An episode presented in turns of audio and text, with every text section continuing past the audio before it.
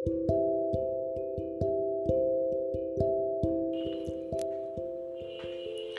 నేస్తాలు. ఈరోజు నేను మీకు చెప్పే కథ పేరు తాత మూకుడు ఒక ఊళ్ళో వెంకయ్య అనే కాపు ఉండేవాడు. అతను చాలా కష్టజీవి. కనుకనే తనకు తండ్రి విడిపోయిన ఆరు ఎకరాల పొలాన్ని కొద్ది కాలంలోనే అరవై ఎకరాలు చేయగలిగాడు. అంతేకాదు తను నివసించటానికని సదుపాయాలు గల ఒక మేడ కూడా కట్టించుకున్నాడు. అన్నీ బాగానే ఉన్నాయి కానీ అతనికి ఒక్కటే లోటు సంతానం లేకపోవటం. తిండి గుడ్డలకి లోపం లేకుండా భగవంతుడు ఏదో ఇంత కలుగజేశాడు. తలదాచుకునేందుకు వసతి కూడా ఉంది. కానీ ఏం లాభం? అనుభవించటానికి ఒక్క నలుసైనా లేకపోయే అని చెప్పి అతను ఎప్పుడూ బాధపడుతూ ఉండేవాడు. కొంతకాలానికి సింహాచలం దేవుడి దయ వల్ల ఒక కుమారుడు పుట్టాడు.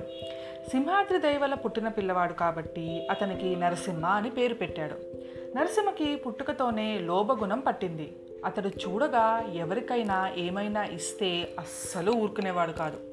తల్లిదండ్రులు ఎవరికైనా దానం ధర్మం చేయబోతే పెద్ద గోల చేసేవాడు.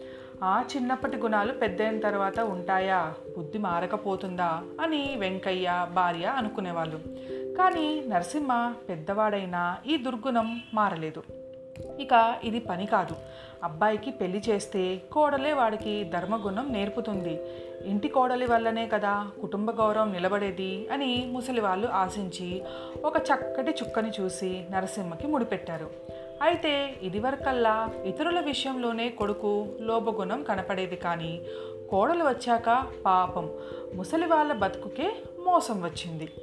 ఎక్కువ ఖర్చు కాకుండా ఉండాలనే ఉద్దేశంతో నరసింహ ఎటువంటి దుర్మార్గపు పని చేశాడో తెలుసా? తల్లిని తండ్రిని పశువుల పాకలో ఉంచాడు. ఆ రుచిలోనే ఇద్దరికి చెరి ఒక కుక్కి మంచము వేయించాడు. పక్కకి కప్పుకోవటానికి రెండేసి చింకి బొంతలు ఇచ్చాడు. ఇవన్నీ అటుంచి వారికి మూకుడు ఒకటి కొనిచ్చాడు. భోజనాల వేళకి నరసింహ వంటవాడిని వెంట పెట్టుకు వెళ్ళి వాళ్ళకు ఆ మూకుడులో చాలీ చాలని మెతుకులు ఇంత గంజి పోయిస్తూ ఉండేవాడు. ముసలి కాలంలో ఆసరా అవుతాడని వెంకయ్య దంపతులు కుమారుడి పైన కొండంత ఆశ పెట్టుకుని ఉన్నారు. కానీ అయితే వారు తలచింది ఒకటి ఇప్పుడు జరుగుతుంది వేరొకటి. ఈ దురవస్థ వారు విచారపడ్డారు. కానీలే ఎప్పటికైనా వీడికి కొడుకు పుట్టకపోతాడా బుద్ధి చెప్పకపోతాడా అని ముసలి దంపతులు వాళ్ళల్లో వాళ్ళు అనుకుని తృప్తి పడేవారు. వాళ్ళ నోటి వాక్యం ఫరించి మరికొద్ది కాలానికి నరసింహకి ఒక కుమారుడు పుట్టాడు. పువ్వు పుట్టగానే పరిమళిస్తుంది అని పెద్దలు అంటారు. నరసింహకు కుమారుడు కలగగానే పిల్లవాడు తాతను పోలినవాడై ధర్మబుద్ధి కలవాడిగా అందరూ అనుకున్నారు. గుణాలను బట్టి పిల్లవానికి ధర్మన్న అని పిలుస్తూ వచ్చారు. అయితే లోకులు చెప్పుకోగా విని ఆనందించడమే కానీ ముద్దుల మనవడిని కండ్లారా చూడటానికి ముచ్చటగా తీరా ఎత్తుకోవడానికి వెంకయ్య దంపతులు నోచుకోలేదు.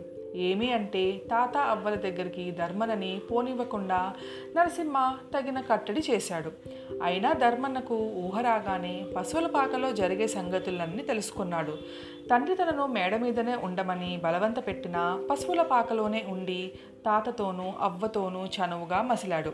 ఎంత చేసినా సరే కొడుకుని మందలించలేకపోయాడు నరసింహ. ప్రతిరోజున నరసింహ దగ్గర ఉండి ముసలి వాళ్ళకి మూకుడులో గంజి పోయించేటప్పుడు ధర్మన్న కూడా తండ్రి పక్కనే ఉండి ఏదో ఆలోచిస్తూ ఉండేవాడు. ఇలా ఉండగా ఒకనాడు భోజన సమయానికి వెంకయ్య తన మూకుడు తెచ్చుకున్నాడు. నరసింహ గంజి పోయించాడు. కానీ పెద్ద వయసు కావటం చేతను చాలీ చాలని తిండి వల్ల నీరసం చేతను వెంకయ్య తిరిగి వెళ్ళేటప్పుడు చేతిలో మూకుడు జారిపడి పుటుక్కున బద్దలైపోయింది. తండ్రి పక్కనే ఉన్న ధర్మన్న గబాలన తాత చేయి పట్టుకున్నాడు. ఏమిటి తాత? మూకుడు పగలగొట్టేశావు? ఇప్పుడు ఎలాగనుకున్నావు మా బాబు అమ్మ ముసలి వాళ్ళైన తర్వాత మరి వాళ్ళకు నేను కూడా ఇందులోనే గంజి పోయించవద్దా? అప్పుడు మళ్ళీ ఇంకొక మూకుడు కొనమంటావా? తాతకిచ్చిన మూకుడు తరతరాలు ఉండాలి కానీ ఇలా పగలగొట్టుకుంటారా ఎవరిలైనా బాగా చేశావులే అని కోపగించినట్టు కసిరాడు. చిన్నవాడైన ధర్మను చెప్పిన మాటల వల్ల నరసింహ తన పొరపాటు వెంటనే గ్రహించాడు. ఇంతవరకు తల్లిదండ్రుల పట్ల క్రూరంగా ప్రవర్తించినందుకు సిగ్గుపడ్డాడు. ఉత్త పుణ్యానికి ముసలి వాళ్ళని కష్టపెట్టినందుకు ఫలితంగా రేపు తనకి ఇదే గతి కదా అని తెలుసుకొని భయపడ్డాడు కూడాను. తక్షణమే తల్లిదండ్రుల పాదాల మీద పడి కంటికి కుంచెడు నీళ్ళుగా ఏడ్చి క్షమాపణ వేడుకున్నారు. కుమారునికి పశ్చాత్తాపం కలిగి ఇటువంటి మార్పు వచ్చినందుకు వెంకయ్య దంపతులు ఎంతో సంతోషించారు. తండ్రి బుద్ధిని మళ్ళించిన చిన్నారి ధర్మనను ఎత్తుకొని తాత అవ్వలు ముద్దులాడారు. ఈ సంతోషంలో వాళ్ళు మధ్య వచ్చిన కష్టాలన్నీ మర్చిపోయారు. వెంకయ్య దంపతులను కొడుకు మనవడు ఆ మట్టునే మేడలోకి తీసుకువెళ్ళారు. పెద్దవాళ్ళకి పెత్తనం అప్పగించారు. అప్పటి నుంచి ఆ కుటుంబం అందరూ హాయిగా ఉంటున్నారు. అయితే చిన్నవాడైనప్పటికీ తాత మూకుడు తరతరాల ఉండవద్దా అన్న ధర్మను చెప్పిన మాట ఆ నోట ఈ నోట దేశమంతటా అల్లుకొని మనకు సామెతగా నిలిచిపోయింది. ఇది నేస్తాలు ఇవాళ కదా. పెద్దవాళ్ళని తల్లిదండ్రులని ఎప్పుడూ బాధ పెట్టకూడదు. వాళ్ళు ఏది చెప్పినా మన మంచికే చెప్తారు. పెద్దలను గౌరవిస్తేనే మనం హాయిగా ఉండేది. మరి ఇంకొకరితో రేపు కలుసుకుందాం. మీ జబిలి